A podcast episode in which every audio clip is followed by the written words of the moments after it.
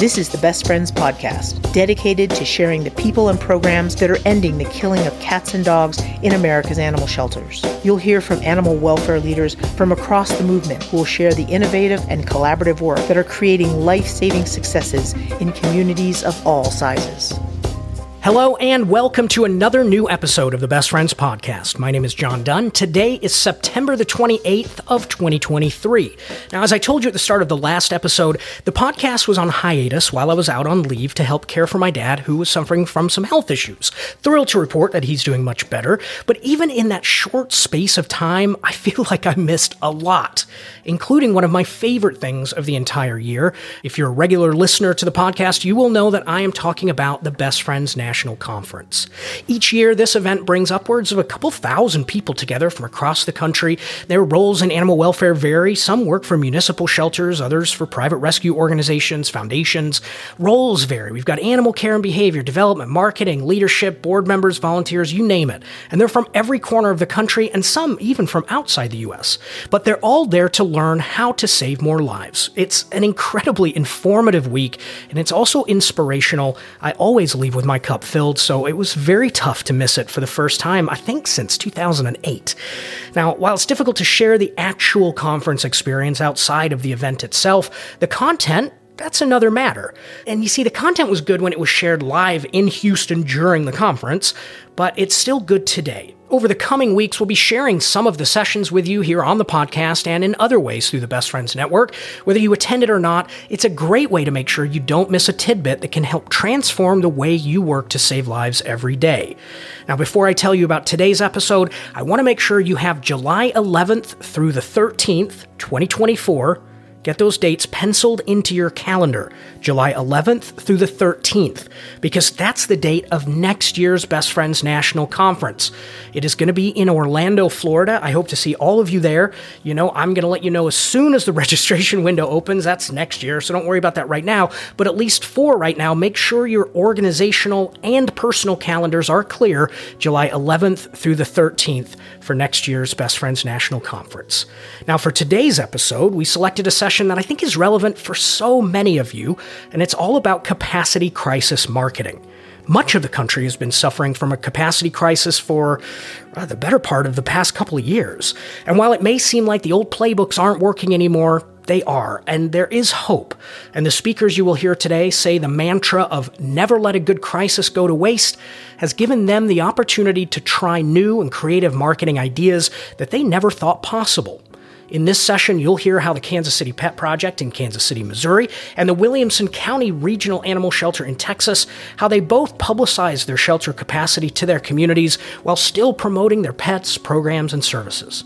Uh, this, as you can imagine, does have some visuals to go along with it. Not required to listen at all, but you will find a link to the accompanying PowerPoint presentation in the show notes area on your podcast player of choice, or you can go to bestfriends.org slash podcast, click on the link for episode 149. The first voice you will hear, Tori Fugate from KC Pet Project, and the second speaker, Misty Valenta from Williamson County Regional Animal Shelter. Right. So, really quick, um, obviously, you're here to learn about crisis capacity marketing, but how many of you are really, really full right now at your shelters? Hi. This is like one of the most important things to realize in the beginning. You are not alone. Look at everybody else in this room that is also struggling with this topic. Um, this is something that we are seeing across the country right now. Um, and Misty and I are here to say today we're going to talk about a lot of examples. You're going to see things that have worked for us as well as some other shelters. Um, we're going to really just put a lot of examples in front of you today. Um, and, but we're here to tell you that we have not solved this. We are trying different things every single day at our organizations. We're using data to show what is happening in our shelters. And you're going to see ways that uh, you can do that as well in yours. But we're going to show you a lot of examples of what have worked for us. So yeah, so we're in the thick of it. We're in the mess of it, just like y'all.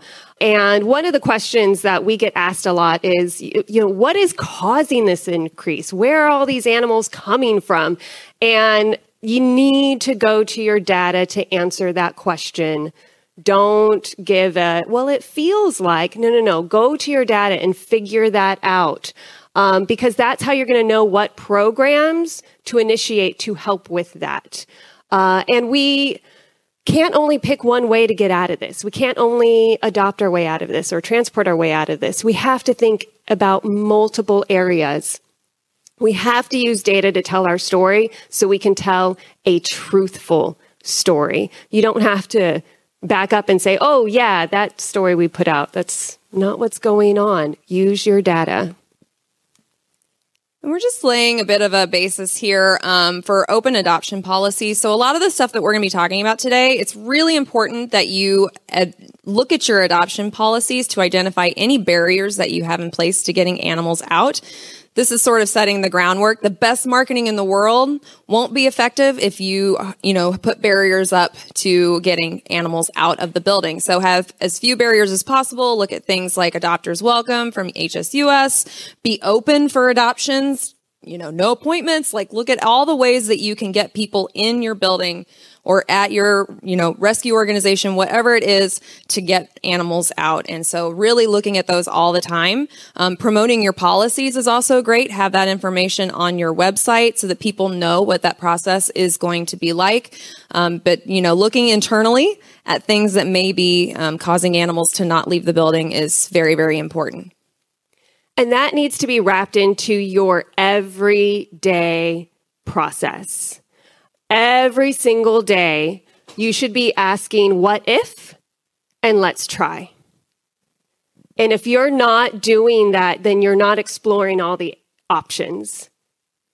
And you need to always be working towards yes. And these are kind of mantras that have, I say over and over and over to our staff. Every day we are working towards that yes. If you are denying a foster, if you're denying an adopter, there better be a really high level reason for that. Um, so don't be your own barrier. This is a picture of the dogs taking over our cat adoption room. Not a very um, popular decision that I made, but it got those dogs into the media spotlight and it got those dogs homes. And it's because I was asking, well, well, we don't have a lot of cats. What if we did this? If I wouldn't be asking that every single day, we wouldn't have tried it, and those dogs wouldn't be home. So one of the things that both of our shelters do, we we came up with this topic because we were talking and we were like, wow, we have the same procedures at both of our shelters. Um, and so, and we're not alone. We've we've kind of modeled it off of some other shelters. But one of the things that we're doing all the time is looking at our at-risk pets. Now, me as a marketing person, at risk is like not, not the best term sometimes for the public to really understand what that is. But for us, it's really important um, to track any animal that may be at risk of either staying a long time at your shelter, deteriorating, you know, mentally, under you know going through quality of life issues or is that that is truly at risk of euthanasia so this is a great way that both of our shelters um, really track these animals to make sure that no animal falls through the cracks. So this is kind of hard to read, but if you're, especially if you're in the back, but this is an example of our at-risk list, the KC Pet Project. So all of the dogs that are added to this list are 30 days or more. This is a live Google sheet that we keep track of. Um, it's also your harder placement. So any animals with behavior concerns, intake notes, case notes from animal control, whatever it is, um, are added to this list, as well as quality of life. So dogs that are deteriorating in the shelter. We meet weekly as a team um, to discuss all of these animals on our canine ops team, and that's every single department within canine operations. So foster, veterinary, behavior, lost and found, everybody meets once a week to discuss all these dogs. Anybody with a blue highlight means that they are very urgent. We need to get them out immediately. And what you can't see on the back end of the other, um, of the other part of the sheet are all the check marks that we go through. So has this dog, have we tried to get it into foster? Have we tried rescue? Have we done a dog day out? Maybe we change it to another kennel. Have we marketed the dog? Does it have a bio? Does it have a video? Does it have a photo? All of these things are check marks so that we make sure that no animal is forgotten about at our shelter. And we are constantly looking at this. Every single person in our organization is looking at this list every day to see what we can do to get these animals out. So all of these dogs, you know, no, none of them are going to be forgotten about. And every department is accountable for them. It's not just your canine team. It's not just if this you have this for cats. It's not just your feline team. It's every everybody. and we do very similar, but in a, a smaller scale. So we also meet weekly. Um, we do it on a Teams meeting so that people can just log in where they are, wherever they are in the shelter. Um, and we use a lot of QR codes in our shelter to uh, be open to taking in input from staff and volunteers. Um, so if you scan one of the QR codes in our kennel um, as a volunteer, you can report a behavior or medical issue to staff. Um, so just to constantly collecting that data. So if someone's not on our list and suddenly we're getting a bunch of QR codes about it, we know we need to check out that dog and, and what's going on. Um, and we also post our dog and cat length of stay lists throughout the shelter. So that way we remind staff who's been here the longest, who do we need to advocate for? And we do sometimes have those adopters and fosters come in and say, who's been here the longest? And now we have a visual representation of who that is, and we can start going down the list and finding the right match for that family quite easily. All right. So we kind of laid the groundwork of how we're tracking animals and how we're getting information on them. Um, so now we're going to go through a lot of examples, and um, a lot of what we're talking about today is is dogs, um, but this can all easily translate over to to cats as well. Um, so it's just for us, it's very For us, strange. it's we're dogs. just dogs right now. So, but we're getting more cats in. So, things to think about when you are working on your messaging. Um, you want to use everyday language, language that you could explain the situation to a five year old or to your grandma, and they're going to understand. You're, you don't want to use shelter words, shelter jargon.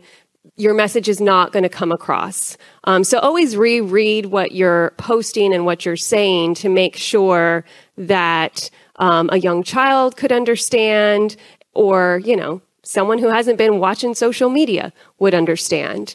And you need to constantly, I know we're always saying the same, we're full, right? We're full, we're full, we're full. You can't just repeat that language over and over and over. People are just going to pass on by. You have to find new ways to describe your situation, to highlight a moment of your situation because every time you change that story, even though it's the same story, same narrative, different story, you're going to reach a new person. You're going to say it in a way that didn't affect them last time, but it's going to affect them this time. So always find a new avenue for your storytelling and use your visuals. Visuals will have a high impact on the story and the tone and the feeling and the emotion being evoked.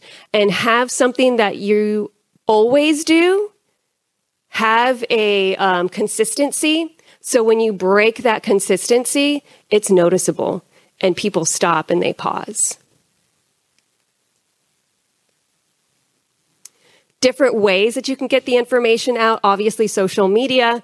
I'm sure many of us are already using multiple forms of social media to get the word out.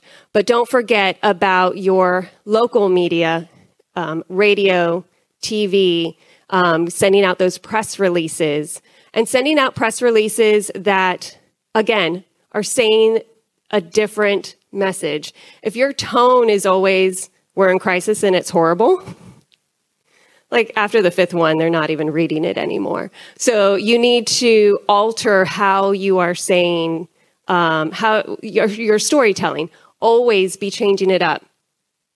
And one on one, we're we're always thinking about reaching the masses, but you also have to work with one on one, the folks, the individuals in your community. Um, if you are government and you have government ties in some kind of way, and you can get into one of the offices, and, if you have an ear somewhere that will listen, use it. And it might not be your representative, it might be the assistant in that office of the representative. And that person's going to become your ac- ac- advocate within that office. So this is an example of something that we have done at KC Pet Project, and I will tell you that this has been the most effective graphic that we have used. Um, we have used it repeatedly, but we don't use it all the time. Um, but this was a visual representation of what every single kennel looked like in our shelter. I recently did one that had every single kennel full. So this was back in March. Um, but just showing what a physical representation of your shelter looks like, it might still be hard for people to really grasp how many animals you have in the building. But when they see that, it's like, oh, wow. Okay. Every single kennel is full. And then, you know, I was like, also, we have kennels or dogs that are waiting for space to open up so that they can go in and holding kennels. And so make it really clear to understand. Give everyone a call to action if you post something like this as well. Don't just say, whoop, this is what it looks like here. Um, you know, be able to say, okay, here's how you help lost pets get back home. Here's how you can foster. Here's how you can rehome your pet. Here's like all of these things. And it's okay to give people multiple tools. Um, but, you know, and also showing just again your data of why you're like this, where all these animals came from, that's the first question the media is going to ask you. Where are they all coming from? Have your data ready to show them and be like, well, right this week, right now, it's a lot of stray animals coming in, or we just had a round of evictions in our community and we have a lot of animals coming in. Like, really just give them the information, be very transparent and honest of why you have all these animals coming in. So there's kennel capacity, but there's also the capacity of care. If you don't have the staff to take care of the animals, you could have the largest shelter in the world. It doesn't matter. You need the people to come in and care for them. So we um, posted a shelter status update focusing on capacity of care. This is one of the days this past summer. I don't remember when, but this is this is what it looked like at our shelter. And our call to action was we need help, right? Come and volunteer, come and foster, come and adopt. Um, because the amount of time you can give, even though you think it's so small, it's going to be more than what we're doing. And how many animals was that for one staff member to care for? Oh gosh, I tried to count, remember? Um, it was like, like 45, 50, 45. Yeah. Too many. The answer is too many. a lot for one person. Oh, so graphs. Um, so this is another way of demonstrating how full you are.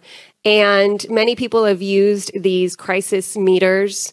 Um, they are helpful, but they don't really tell the whole story. It's kind of hard because people really don't understand what that means. What does it mean to be in the red. So always try to give um, a story or some background to what that means. If you have not expressed your capacity to your community in any kind of way, this is maybe a good first step. But this should be your first step and keep evolving and getting more um, data into your messaging to help folks understand what you're going through.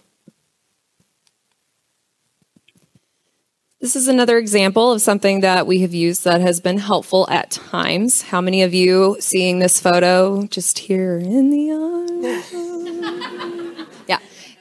It can be effective at times to see an animal behind bars. I mean, we you've seen some photos of our shelter. We have glass kennels even just that, seeing a dog in a glass kennel, they're like, oh, they're fine. They're in a nice, bright green Shor-Line kennel. That's very nice. You know, at least they have shelter.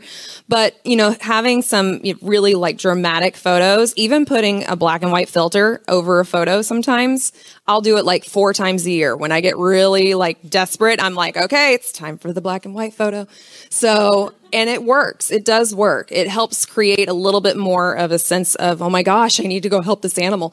Um, and so sometimes those photos can really, really make a difference in your marketing, um, showing how many animals you have in a row also very effective. Um, if you are who, who's like doubling up kennels, putting you know multiple dogs in kennels, that's also you know a really visual graphic to see that many animals um, in a kennel together.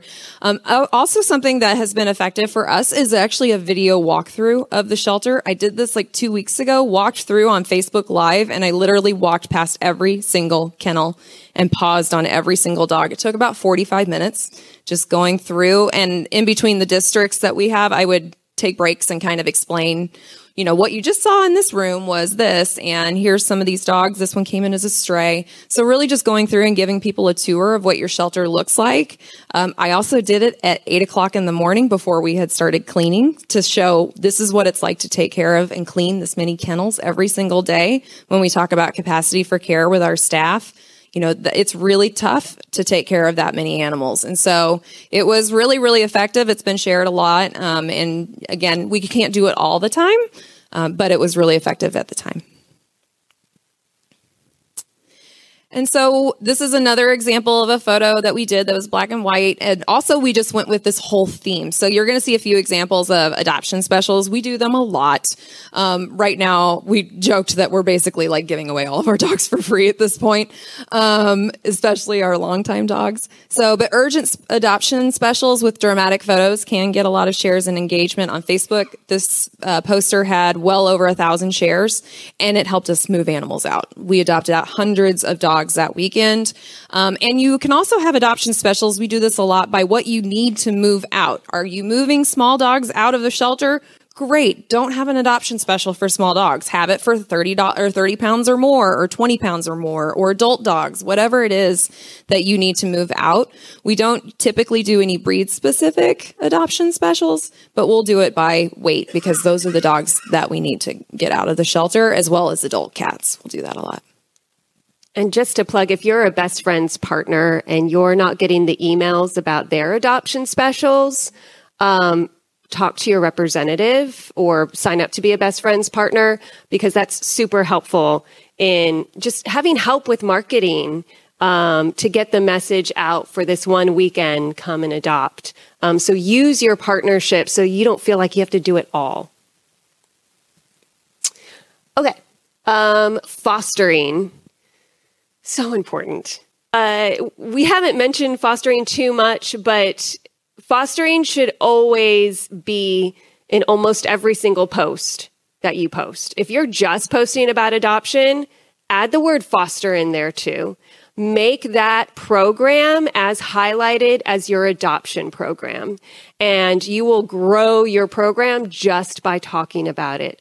Um, I have found that there's a lot of confusion in our community about what fostering is and can I foster and and they they are coming to us and they're putting up a bunch of barriers of what that means. So we need to be very open when we're talking about it so that we're inviting folks to come in and learn more about the program and save some lives. And use your volunteers to help with any of this. This does not have to be staff run things, even in um, our meetings talking about the dogs who have been there for a long time are at risk, we'll invite volunteers to those meetings because they might have ideas or connections that staff members don't. Uh, so engage your volunteers to help with those things too. You don't have to do it alone. So, KISS. Keep it simple, sister. Um, in most business books, it has another word, but I'm going to make it sister now. It's a thing. Um, so keep it simple. So we had some uh, programs that we had internally, and, and yeah, you can come and get a dog for as long as you want. We don't care. Just come get a dog. And we thought we had been marketing that well, and uh, we kind of discovered we hadn't because we re kind of branded our doggy day out program and it exploded. It exploded. We only bought like a few supplies for it because it hadn't really taken off before. And we had to post on social media that we ran out of supplies. Like, no more doggy day outs for today. Too many dogs are like, they're out. Um, so then we had people saying, well, we'll just, we'll donate the supplies you need. What do you need? And they were just growing the program organically. So Doggy Day Out became a, a huge success. And for one of the posts, I was reading the comments, which, you know, can go either way. Um, and one of them was like, well, what if I don't want to give them back the same day? And for those who don't know Doggy Day Out programs, you check out a dog for the day and you bring them back before the end of the day. Super simple, non committal, right? And someone asked, well, what if I don't want to bring them back? What if I just want to keep them for the whole weekend? And I immediately got on there. I was like, yes, you can do that. Absolutely. And so then the next thing that we were marketing were weekend getaways. Come grab a dog for a weekend. So listen to your community. They're putting barriers on themselves on how they can help. They don't have enough time. They don't have, you know, whatever. So when they come to you with questions on how to help, listen to them because they wouldn't be asking if they weren't interested. And if they're interested and you welcome them in, they will come. Um, so keep it simple. If there's too many, again, don't be your own barrier. If there's too many hoops, if, you know, we're not going to go through this unless you keep the dog for three weeks, reconsider that because you're missing out on opportunities. One of my favorite things about Dog Day Out programs is um, the information that you get. So when we send them out, when they get back, they're required, the person that took them out is required to fill out a survey. And it literally asks, How'd your day go? What'd you do? And send me photos. And that information that we're getting is so, so valuable to helping these dogs get out of the shelter. Um, we're just posting these dogs and just at the park on someone's couch. It's exactly what they would be doing in a home. And that sort of emotional connection that somebody can make seeing an Instagram post um, just from seeing what that dog day out looked like is so, so valuable to getting these dogs out. So it's been really, really successful for us. And having volunteers support your program is amazing. Our volunteers now have like a, okay, last Saturday we sent out 30. This week we're going to do 32. You know, they challenge each other every week to send out more dogs, which is fantastic. And they might end up in adoptions too. I forgot to mention yes. in that picture, that was a picture of returning a doggy day out and deciding, no, we're going to go just we're just going to do the whole adoption thing. And they couldn't let him go. Um, and that they were just the most you know wonderful couple. Um, and he fit so perfectly on their couch. They just had to adopt. So it could end up in adoptions as well so this is an example from um, Charlotte Mecklenburg Animal Care and Control. They do snapshot dashboards. So there are some shelters that do this um, where you can kind of show another example of like this is how many animals came in, this is how many animals went out. Um, it, the some of the writing is kind of hard to see, but it says dogs waiting um, on adoption kennel, so they have separate kennels for each um, type of animal, stray or adoptable, um, available kennels and adoption dogs. So they've been showing, you know, some uh, some graphics every week, and then highlighting some dogs that need to go out. It's a little more time intensive, especially if you don't have a marketing team putting this all together. Um, if if you need to, you know, do graphics like this too, how many of you are using Canva? It's the best. Canva is very, very helpful. Um, can also help you um, put together lots of graphics like this and it's free. So, one of my favorite ways of highlighting the urgency is using the media to do it. So, we talked a little bit earlier about how you have to give different examples, um, give different data points each time to try to get the media attention. Um, we have both been very successful at getting media out to talk about it um, you know, really just being real and honest with what is happening. They're going to ask questions. You have to put yourself out there, put your data out there and show what is truly happening and give call to action and how the community can support you. This is such a huge way to get free media, uh, to get the word out about how people can get involved and help. And even if it's just like we need more volunteers to come help us clean kennels because we're so full look at little nuanced stories that you can pick up each time. Look at your dog day out program. Maybe talk about fostering this time, but you're still running on the same story that you're, you're still so, so full, but look at little ways that you can change up the story each time and really try to have a relationship with reporters in your community that you can just text and be like, Oh my gosh, we literally have dogs waiting in intake kennels. You know, can you come out today or anytime this week? It'd be so, so helpful. Here's some new data that we have. Um, and just, that's just going to be so, so effective to getting the word out to your community about what you're going through. And using the media we decided to hold a press conference one day to really just hone in on the messaging. We've, we've done the press releases and everything.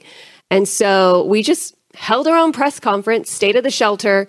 We invited media. We posted it um, uh, Facebook Live and um, had a prepared statement of what was going on. What did we need? And uh, urgent call to action. Um, this is the same one where I also introduced our uh, cat dogs, the dogs living in the cat room. and um, so it wasn't just doom and gloom. Like we ended with the cat dogs to encourage people to come. And the the comments, you know, were helpful and motivating. Some of them we got, you know, like, oh, well, this is this is the sign of failure, you know, kind of comments, um, which is fine. And but most of them were like, they are being open and honest and you know what can we do and asking specific questions? So for this one not only was i was in the front giving the statement but we also had staff who were answering those questions in real time to make sure that information was getting out. And you you did one recently on Zoom, right? We did it with our volunteers. So we did a state of the shelter um, with our volunteers and our board and staff, and we had over 100 people attend. And really, we just went over what capacity for care really means in the shelter and tried to define that for our volunteers. And it was really, really effective. So the other um, big piece is talking about quality of life in your shelter. And I put this up as an example because this was a dog. His name was Ali. And he, he was being posted all over the place that he was going to be euthanized. Young boxer, um, you know, people had found out that he was like had a deadline and everything like that, and people were livid with us. Like, why would you euthanize that dog? Like, he's a young dog. How dare you? Why would you do that? And we were like, we're really trying hard to get him out. We want to get him out. And so what we did, he ended up getting adopted, um, which was great. This young lady adopted him. Um, but then after he got adopted with this photo, we shared. So this is what Ali was going through every day, multiple times a day. He was literally just poop painting his kennel, spinning in it, just climbing the walls, trying to get out of his kennel every day, despite going to playgroups, despite going on walks, going on dog day outs, going, you know, trying to go to foster. We had done all of these things trying to get him out, marketed him multiple times. And so this is another thing that's hard. It's hard for the public to see this sometimes because they don't really understand to what the trauma and experiences that some of these dogs are going through in a shelter. But it was really effective because everybody was like, "Oh, okay, yeah, no, he wasn't doing he wasn't doing well in the shelter." Um, so we use this as an example. We've done this a few other times with some other dogs, and we can see dogs that deteriorate very very quickly that are going through this, but others that have just been there a long time. And so explaining what dogs are going through in easy to understand terms. Don't speak you know, like a veterinarian and be like, you know, it's talking about things that everybody won't understand. Use things very, very simple terms that the public will understand. And then everybody afterward was like, oh, okay, we get it now. So it was great to be able to use that. And using the simple terms and everyday terms, like mental health is that's a phrase now, right? People are talking about mental health. And so we started using that for fosters. We need a mental health foster because Perry isn't doing well. Um, Perry was so stressed that he wasn't eating, he wasn't sleeping, and so he just he needed to get out. That was his only lifesaver was getting out of the shelter, um, and we did that by marketing for mental health fosters to show that yeah in the pictures they you know maybe not him but sometimes they look perfectly fine but we know mentally they are not fine right now.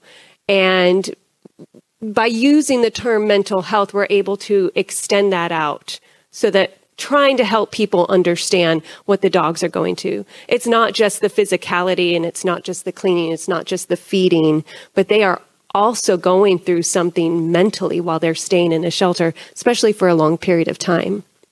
We did find him a mental health foster and as you can see with just you know getting some sleep and allowing himself to eat he was he was fine but he needed that break. Imagine if you're working and i hope you're not working you know 50 hours a day 7 days a week. You're going to look like perry too so you just need to get out of there and you can be much uh, much happier. And so we use this to demonstrate what what that is. Very happy. He's a happy boy. so this is a bit of a harder topic to talk about, but talking about euthanasia. Um, so for us at KC Pet Project, this has been really hard. We have not been in a in a point that we have been having to talk about this, and so while it's scary, it's so important for your community to know about it and what is happening in shelter in, in your shelter. And so arm your staff and volunteers with information to help combat misinformation. We've been working on sort of policy statements about, you know, what what does it mean to be a no-kill shelter? What does it mean to have to euthanize behavioral euthanasia dogs? Like what does all of this mean? So we've been working on really trying to get that message out to the public. There will be criticism there will be. It's hard, um, but having that information, that's why we did the state of the shelter with our staff and volunteers. We just wanted them to be able to ask us questions and having an honest conversation with them prior to really starting to talk about this a little bit more. And again, giving your community calls to action. We don't want to euthanize these dogs. We want to adopt them. We want to get them into foster. We're doing everything that we possibly can to get them out of the shelter because we have so many coming in. And we have to be the shelter for all of those animals that are coming in. So help us get these dogs that have maybe been here for a few months out. And so actually, Misty and I looked at our um, behavioral or euthanasia checklist. Um, and I know it's kind of hard to read from the back, but it's really just a checkpoint to make sure that have you done all of these things for this animal? Have we tried to modify the behavior? Have we tried to get a foster? Have we tried all of these things? And it's signed off by multiple departments. So at our shelter, it's signed off by multiple canine departments. Everybody is in agreement, and then it's signed off by our CEO. Every single euthanasia decision at our shelter is signed off by our CEO. So we have this protocol in place for every single one. It's getting really hard whenever we're getting so many animals in, and now we're to the point where it's just purely space and length of time. And so that's making it a lot harder, but we still get together as a group and talk about it and then talk about how we're going to try to not euthanize them. So putting plans of, I, we basically do like marketing plans for every single dog, um, just in an effort to get them out. Flipping it, um, what we've been doing uh, at Williamson County is a preventing euthanasia list. So instead of posting the dogs who are at risk, uh, most of those for us are dogs that we think we can place, but we're, we're just we need to work with them a little bit more, and we can if we have the space and the time. So let's get out the easy ones. So we pick the easiest easiest dogs that we have, the ones that could fit into the most families and promote them. Let's get them out of here. Um, so it turned tradition on its head. It confused a lot of people. Uh, a lot of people thought we were euthanizing the easiest dogs. But then it allowed us to have these conversations of, no, no, no, we're, we're working to prevent euthanasia. That's our goal. You know, we're, we have the same goal here. You know, how are you going to help us now? And um, it's taken a, a, few times of getting out there in the media to talk about it, uh, and it's it's in our community. I, I feel like the message is getting across better now what this list is and what the expectation is of this list. And uh, the last time we used it, which was recently on that, as soon as it was posted, two of those dogs left. Um, because the community is now understanding what this list is and that they can just come and say, yeah, that dog and that dog's probably going to be fine. Um, but yeah, it gives you the permission to explain what you're doing because no one's in here to create a euthanasia list. No one's in here to kill animals. We're all working against that. So let's talk about it openly. All right, so getting into tr- telling the story in different ways. Um, this is one of our most popular posts, or just a portion of one of our most popular posts. And Buddy was at the shelter year and a half, two years. That's right, two years. And just like we just need to do something for Buddy. He's good. He's a good dog. There's no reason that he should be in the shelter for two years. And so we came up with a post by Buddy in Buddy's voice, in Buddy's tone. And in that post, I wanted, while reading it, that he was answering, Am I real? Am I safe? Do I matter? And it was a really powerful post. And he got adopted next day, same day. It was real quick. Um, but that post was shared so many times and people commenting on it. But we went into the nitty gritty of why we do this and why the community follows us on social media. And uh, that can be really powerful. Again, it's going to be one of those things that use every now and then, um, but really look through their eyes and tell their story. And there was one more thing I was going to say about it, but now I can't remember. So I'll, yeah. Um, countdowns. So, another super easy way to reach a goal with a celebration point. Uh, and always celebrate when you get, get to a celebration point. Think the people who are coming to help you. We sometimes forget that because we're in crisis, um, but you have to put in those thank yous every now and then. Um, so, making a very clear call to action. We want so many animals fostered, so many adopted, whatever your goal is, and then keep them updated. So that way we are working together to reach that goal. We talked a little bit earlier, but uh, about adoption specials, but you got to have a little bit of fun sometimes with all of this. So we try to have fun adoption specials, um, and just really trying to get as many animals out. We have these on the weekend when most people are off work, uh, Friday through Sunday. Um, sometimes if there's a holiday like Fourth of July, we'll extend it um, to whatever that holiday is when people are off work. Um, you can host special by species, weight, ages, length of stay, whatever. Um, you know, have it really just be sort of a fun theme that you can go with. I love, you know, it's Barbie season right now. So I love the Barky adoptions special. like it's so cute. So, and, uh, you know, just being able to market these, send it out with a press release and see if you can get it on the news. Even if you can get it on a five to 10 second clip, like today, Williamson County is having a Barky adoption special from, you know, noon to six. Go adopt a dog that even that little mention is going to get people and traffic to your adoption locations. So, as we wrap up, um, looking at long-term solutions is important um, as we look at how do we prevent animals from coming in in the first place. We've talked a lot about getting them out, um, but you have to look at ways to prevent them from coming in. So for us, keeping them in their homes is a huge priority. Um, that is through our pet support team and our animal services division. If we can keep an animal in a home as opposed to bringing them to shelter, we're going to do it. So we have programs dedicated to pet retention and support. If it's a bag of food, if it's helping them figure out how to get their dog, you know, contained in their yard, if it's a dog house, we have Eagle Scouts making all of our dog houses now which is fantastic. And we're again looking at our data to see where pets are coming from and focusing our support in those areas and just asking people how we can help, how we can support them. Um, focus staffing and volunteer efforts to also getting lost pets back home, posting them on Nextdoor, posting them on Facebook, sharing how people can get lost pets home instead of bringing them to the shelter is critically important